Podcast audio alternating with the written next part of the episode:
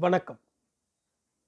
ஆனந்த ரங்கப்பிள்ளை அவர்களின் தினப்படி செய்திக்குறிப்பு முதல் தொகுதியின் நாற்பத்தி ஓராம் அத்தியாயம். ஆயிரத்தி எழுநூற்றி நாற்பத்தி ஆறாம் வருடம் மார்ச் மாதம் பதினாறாம் தேதி குரோதன வருஷம் பங்குனி மாதம் ஏழாம் தேதி புதன்கிழமை நடந்த நிகழ்வின் தொடர்ச்சி.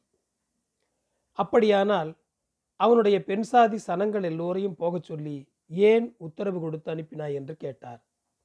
அதுக்கு நான் போனவர்களை போகக்கூடாது என்று நீர் கட்டுப்படுத்த சொன்னீரா? எப்போது அவன் வரவில்லையோ அவர்களை போகச் சொல் என்று அப்போது நீர் சொல்லவில்லையோ? அதுக்கு நான் இவனை விடக்கூடாது. இன்னும் ஒரு உபாயம் செய்து பார்ப்போம். ஆனாலாகுது போனால் போகுது என்று ஒழுங்கு செய்தேனே தவிர வேறல்ல.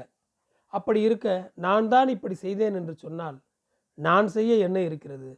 அவனை மாத்திரம் பாதுகாப்பாக வைத்திருக்க சொல்லி சேவர்களிடம் சொல்லி வைத்தேன். அவனுடைய பிள்ளையாண்டன் இருபது தரம் போய் போய் வந்தான். அவனுடைய பெண் சாதி இரண்டு மூன்று தரம் வந்தாள். எந்த நோக்கத்தோடும் வரவில்லை. நான் என்னுடைய கைப்பணத்தை செலவழித்து எந்த உபாயமேனும் செய்து இப்படிப்பட்ட இரண்டொருவரை வரச் செய்தால் உமக்கு சிறந்த பிரயோசனம் ஏற்படும்.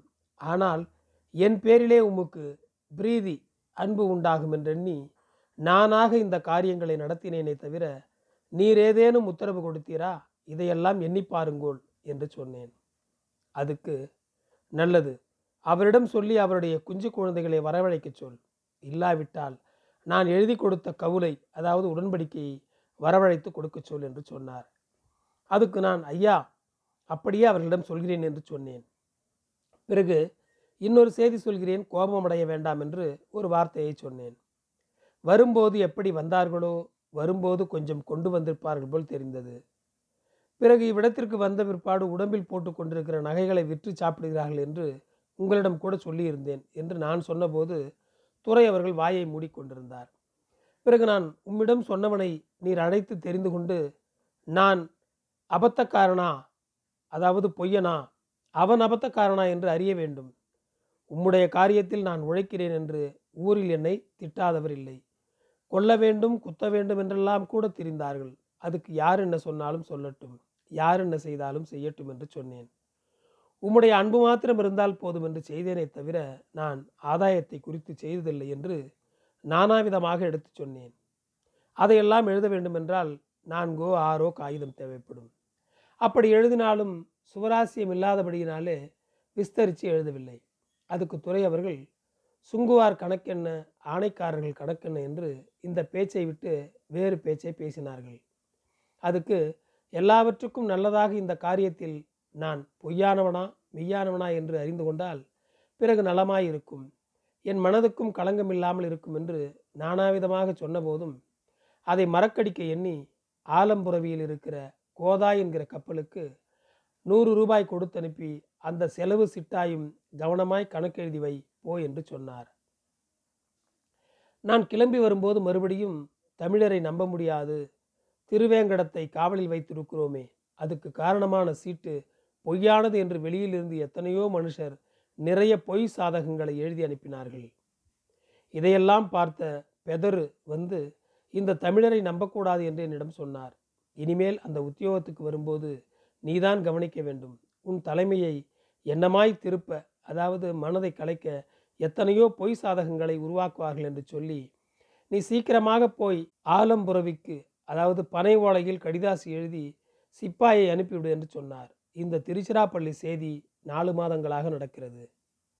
திருச்சிராப்பள்ளி கோணப்பையனின் அண்ணன் மகனான வெங்கடகிருஷ்ணன் என்கிற திருட்டு பையன் இந்த ஊருக்கு இரண்டு மூன்று வருஷங்களுக்கு முன் வந்து திரியாவரமாய் அதாவது புரளி பேசி சீவனம் நடத்தி கொண்டு அபத்தங்களை பேசிக்கொண்டு கள்ளப்பயலாக திரிந்து கொண்டிருந்தான். அவன் மார்கழி மாதம் முதலில் அப்புவிடம் திருச்சிராப்பள்ளியில் ஒரு ரசபுத்திரன் வாழ்ந்து வந்தான். அவனிடம் மீனாட்சி அம்மாள் திருச்சியை தலைநகராக கொண்டு ஆட்சி செய்த கடைசி நாயக்க அரசி ஆயிரத்தி எழுநூற்றி முப்பத்தி ஆறில் சந்தா சாஹிபு திருச்சி கோட்டையை பிடித்து கொண்டு மீனாட்சியை சிறையில் அடைத்தான். அவளிடம் கடன் வாங்கினாள். அதுக்கு கோட்டை காட்டு வெங்கடாசலையின் பிணையாக ஷூரிட்டி இருந்தான். அந்த சீட்டு இருக்கிறது அது ஐம்பதாயிரம் பொன். இதை வாங்கி கொடுத்தால் கோர்னருக்கு கால்வாசி கொடுக்கிறோம் உனக்கும் கொஞ்சம் கொடுக்கிறோம். என்றும் சொல்லியிருந்தான். அப்பு இதை என்னிடம் சொல்லியிருந்தான். ஆனால் அப்பு சரீர சொஸ்தம் இல்லாமல் வீட்டில் இருந்தான். அதன் பேரிலே இப்போது கவர்னரின் பெண்சாதி அவர்களிடம் தூபாசியாக இருக்கிற நாராயணன் என்பவன் மூலமாக சென்னைப்பட்டினத்திலிருந்து வந்திருக்கிற ஒரு பார்ப்பன பிள்ளையையும் ஒரு தத்துவபாதி பார்ப்பனனும் சேர்ந்து கொண்டு அம்மாள் அவர்களை சந்தித்து இது பற்றி பேசி அவருக்கு கால் பங்கு கொடுக்கிறோம் என்ற ஆசை காட்டி அவர் மூலமாக துரையிடம் சொல்ல வச்சார்கள். உண்டானது உண்டு. இல்லாதது இல்லை. அபத்தம் சொல்லி கொண்டிருப்பவர்களுக்கு இது காலம். அதன் பேரிலே இப்படி நடக்கிறது. கடைசியில் மெய் மெய்யாக நிற்கும் பொய் பொய்யாக நிற்கும். ஆனால் இந்த நேரத்தில் வருத்தமாக தெரியுமே தவிர மற்றபடி எதுவும் நடக்க இயலாது. ஏனென்றால் சுவாமியாய் இருந்து எல்லாவற்றையும் பாதுகாத்து கொண்டிருப்பதால் உள்ளது உள்ளபடிதான் நடக்கும்.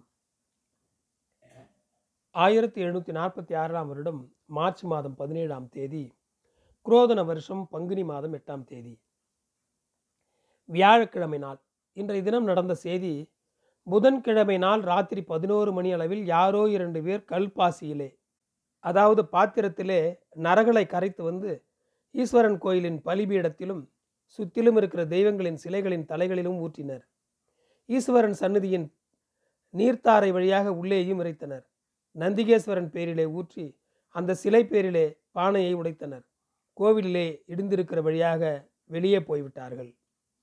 இன்றைய தினம் காலமே உதயத்திலே நம்பியானும் பெருமாள் கோவிலின் பட்டரின் உதவியாளன். கோவில் தொழிலாளிகளும் கோவில் பெரிய வாசலை திறந்து உள்ளே போனவிடத்திலே இவ்வாறு அசூசை பண்ணி கிடப்பதை பார்த்து வெளியில் வந்து பெரிய கிரகஸ்தர்களாய் இருக்கிறவர்களிடம் போய் சொன்னார்கள். மகாநாட்டாரிடமும் போய் சொல்லி அவர்களையும் அழைத்து கொண்டு வந்து கோவிலிலே பண்ணியிருக்கிற அருவறுப்பை எல்லாம் காட்டினார்கள். பிறகு நம்பியும் நாலு பிராமணர்களும் புறப்பட்டு பிராமண தெரு உள்ளிட்ட எல்லா தெருக்களிலும் வீடு வீடாக போனார்கள். இன்றைய தினம் முதல் ஈஸ்வரனுக்கு பூசை இல்லை. ஈஸ்வரன் பேரிலே தேவி பேரிலே ஆணை இருக்கிறது. யாரும் அடுப்பு மூட்டி சமையல் பண்ணக்கூடாது சாப்பிடவும் கூடாது என்று ஆணையிட்டார்கள். பிறகு ஒன்பது மணிக்கு பெருமாள் கோவில் வாசலில் மகாநாடு கூட்டினார்கள். பிராமணர் முதற்கொண்டு பறையர் மட்டுக்கும் சகல சாதியினரும் வந்து கூடினார்கள். பட்டணத்தில் இருந்த கடைகளை எல்லாம் மூடிவிட்டார்கள். இச்செய்தியை கேள்விப்பட்ட துரை அவர்கள் ரொம்பவும் கோபம் கொண்டு பாளையக்கார நைனாரை அழைத்து வரச் சொன்னார். அதன்படி வந்த பாளையக்கார நைனார் சல கிரிமோசியிடம் ஊர்க்கூட்டத்தில் கூடியிருக்கிற எல்லோரையும் அடித்து துரத்திவிடச் சொல்லி உத்தரவு கொடுத்து அனுப்பி வைத்தார். கிராம சனங்கள் கூடியிருக்கிற இடத்திற்கு போன கிரிமோசி பண்டிதர் ஒரு செட்டியை கன்னத்தில் அடித்தார். எல்லோரையும் ஓடி போகச் சொன்னவர் திரும்பவும் அடிக்கப் போனார். இதனால் மகாநாட்டார்கள் பத்து பேர் கூடி இப்படியெல்லாம் செய்திருக்கிறார்களே இதை துறை அவர்கள் கேட்க வேண்டும் என்று நாங்கள் கூடியிருக்கிறோம். நீர் வந்து அடிப்பதேன். எல்லோரையும் கொன்று போடுங்கள் என்று சொல்லி அவரை தள்ளி போட்டார்கள். உடனே கிளம்பி துறை அவர்களிடம் வந்த கிரிமோசி பண்டிதர் நடந்த செய்திகளை சொன்னார். அவர் சொன்ன செய்தியை கேட்ட துறை அவர்கள் சின்ன முதலியாரையும் பிள்ளை அதாவது ஆசிரியர் அவர்களையும் அழைத்து வர ஆள் அனுப்பினார். அதன்படி சின்ன முதலியார் வந்தார். அவர் வந்த பிற்பாடு நானும் போனேன். உடனே துறை அவர்கள் இருவரையும் போய் மகா நாட்டாரை அழைத்து வருமாறு சொல்லி அனுப்பினார். அதன்படி நானும் சின்ன முதலியாரும் மகா நாட்டாரிடம் பேசி அவர்களை துறையிடம் அழைத்து கொண்டு வந்தோம். இரண்டு மணிக்கு துரை அவர்களை சந்தித்தார்கள். அப்போது துரை அவர்கள் கிரிமோசி பண்டிதரை ஏன் அடித்தீர்கள்? உங்களை சுட்டு போடச் சொல்வேன் என்று மகாநாட்டாரிடம் ரொம்பவும் கோபம் பண்ணினார். பிறகு உங்கள் காரியமெல்லாம் பிள்ளையவர்களிடம் சொல்லுங்கள். அவர் என்னிடம் பேசி அதை முடித்து கொடுப்பார். நீங்கள் கூட்டம் கூட தேவையில்லை என்று சமாதானமாக பேசினார். இந்த காரியத்தை பிள்ளை அவர்கள் பேசி முடிக்குமாறு ஒழுங்கு செய்து மகாநாட்டார்களை அனுப்பி வைத்தார். மகாநாட்டார் எல்லாம் போனவுடன் அவர்களை சுடுவதற்காக அழைக்கப்பட்ட இருநூறு மாகிய துலுக்கர்கள் துறையிடம் வந்தார்கள். மகாநாட்டார்களின் காரியம் முடிந்துவிட்டபடியால் அவர்களை அழைத்து நாலு வாசல் படிகளிலும் நிறுத்தி வெளியில் எங்கும் போகக்கூடாது என்று உத்தரவு கொடுத்தார்கள். அதன்படி மாகிய துலுக்கரும் போனார்கள். இன்றைய தினம் நாலு மணிக்குள்ளாக இவ்வளவு நடந்தது. இனிமேல் என்ன நடக்குமோ தெரியாது. ஆயிரத்தி எழுநூற்றி நாற்பத்தி ஆறாம் வருடம் மார்ச் மாதம் பதினெட்டாம் தேதி குரோதன வருஷம் பங்குனி மாதம் ஒன்பதாம் தேதி வெள்ளிக்கிழமை. இன்றைய தினம் பனிரெண்டு மணி அடித்து ரெண்டு மணி அடிக்கையில் என்னையும் சின்ன முதலியாரையும் துறை அவர்கள் அழைக்கச் சொன்னார் என்று சேவகன் வந்து அழைத்தான். அப்போதுதான் ஸ்நானம் பண்ணி சாப்பிட போனேன். அழைப்பு வந்ததால் சாப்பிடாமல் அங்கி போட்டுக்கொண்டு கவர்னரின் வீட்டு அருகே போன விடத்திலே எனக்கு முன்பே போய் துறை அவர்களை கண்டு பேசிவிட்டு வந்த சின்ன முதலியார் எதிரில் வந்தார். சென்னை பட்டணத்திற்கு நோயாளிகள் எத்தனை பேர் வந்தார்கள்? காயக்காரர்கள் எத்தனை பேர் வந்தார்கள் என்று கேட்டார். எனக்கு தெரியாது என்று சொன்னேன் என்று சொன்னார். என்னை கேட்டால் நானும் அப்படித்தான் சொல்வேன் என்று சொல்லிவிட்டு துரையிடம் சென்றேன். துரை அவர்கள் என்னை கண்டவுடனே காரைக்காலிலிருந்து நெல்லேற்றி வந்த படகை தேவனாம்பட்டினத்தில் பிடித்து கொண்டு போனார்கள். அந்த சலங்கில் வந்த ஒரு சோனகன் அதாவது லப்பை அவர்களிடம் இருக்கிறான். அதன் பேரிலே இன்னொரு சோனகனை அவனிடம் அனுப்பி வைக்க வேண்டும். நெல்லை அனுப்பிய முசே பராதி எப்படி சொல்ல சொன்னாரோ அதில் வழுவுதலை அதாவது எந்த மாறுதலும் இல்லாமல் அப்படியே சொல்ல சொல்லுமாறு அவனிடம் போய் சொல்லிவிட்டு வர வேண்டும். அப்படி அவன் சொல்லிவிட்டு வந்தால் அவனுக்கு ஒரு வராகன் கொடுத்து கும்பநீர் செலவு கணக்கில் எழுதிவை என்று சொன்னார். மீண்டும் இரண்டு வராகனாக கொடு என்று அந்தப்படிக்கே அனுப்பி வைக்கிறோம் என்று சொல்லிவிட்டு வந்து சாப்பிட்டேன். பீர் மரக்காயரின் தம்பி தொழில் தொடர்பாக நம்மிடம் வந்திருந்தார். அவனை அடைத்து மேலே எழுதப்பட்ட விவரங்களை எப்படி சொல்ல வேண்டுமோ அப்படியெல்லாம் சொல்லி பத்திரமாய் அனுப்பி வைத்தேன். இதல்லாமல் ஊரில் இருப்பவர்கள் பேசிக்கொள்வதாகவும் தேவனாம்பட்டினத்திலிருந்து வந்தவர்கள் சொன்னதாகவும் ஒரு செய்தி உடைவியது இங்கிலீஷு கப்பல் கமாண்டராக வந்த ஒருவன் மஞ்சக்குப்பத்தில் இருக்கிற கும்பநீர் தோட்டத்தில் தங்கியிருந்தான். அவன் இங்கிலீஷு சொலுதாதுகளையும் சிறிது தமிழ் வீரர்களையும் சேர்த்துக்கொண்டு பீரங்கிகள் மருந்து குண்டு ஆகிய சண்டை சாமான்களுடன் புறப்பட்டு சூசரட்டேரி அதாவது உசுட்டேரி மட்டுக்கும் பயணமாக வந்தான் என்றும் புதுச்சேரி குண்டுக்கு அடுத்து இருக்கிற துளுக்கரின் பகுதி ஓரமாக தேவனாம்பட்டினத்துக்கு போகிறான் என்றும் செய்தி கேள்விப்பட்டது.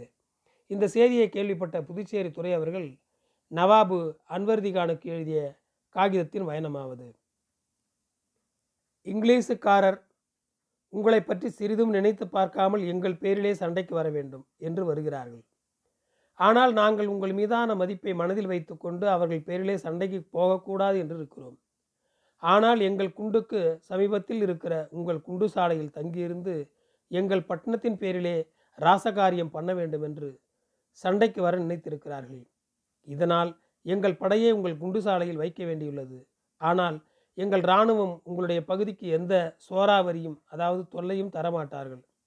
ஒருவேளை இங்கிலீஷுக்காரர்கள் அவர்களாக ஏதேனும் சண்டைக்கு வந்தால் நாங்கள் சும்மா இருக்க மாட்டோம். அதன் பேரிலே உங்கள் பகுதியில் ஏதேனும் சிக்கல் வந்தால் எங்கள் பேரிலே குறை சொல்லக்கூடாது.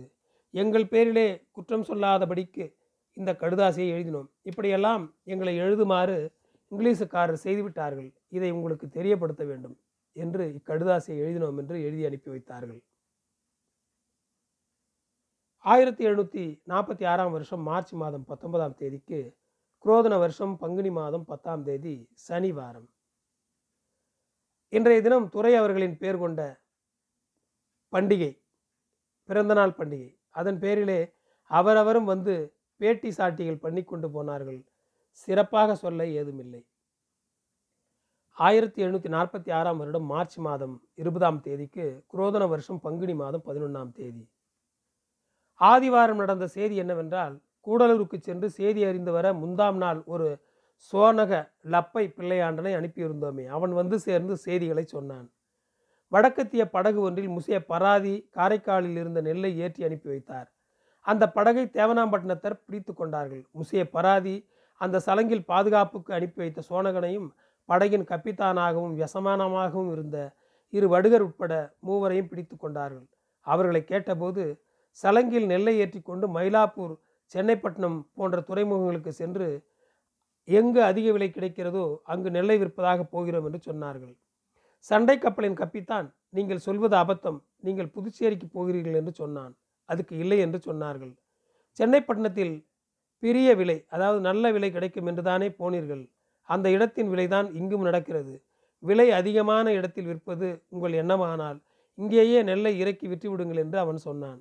அதுக்கு இவர்கள் நல்லதென்று சொல்லாமல் இழுபறியாக சொல்லவே சந்தேகம் ஏற்பட்டு வடுகர்கள் இருவரையும் அடித்தார்கள். வடுகர் இருவரும் நாங்களே நடிபட அடிபட வேண்டும். இந்த நெல் காரைக்காலிலிருந்து முசைய பராதி புதுச்சேரி கவர்னருக்கு அனுப்பியது என்று உள்ளதை சொல்லிவிட்டார்கள். அந்த சோனகனை கேட்டபோது அடிபொறுக்க முடியாமல் கண்டபடி சொல்கிறார்கள் என்று சொன்னான். அவனை பத்து அடி அடிக்க சொல்லி கப்பல் கொமாந்தான் சொன்னான்.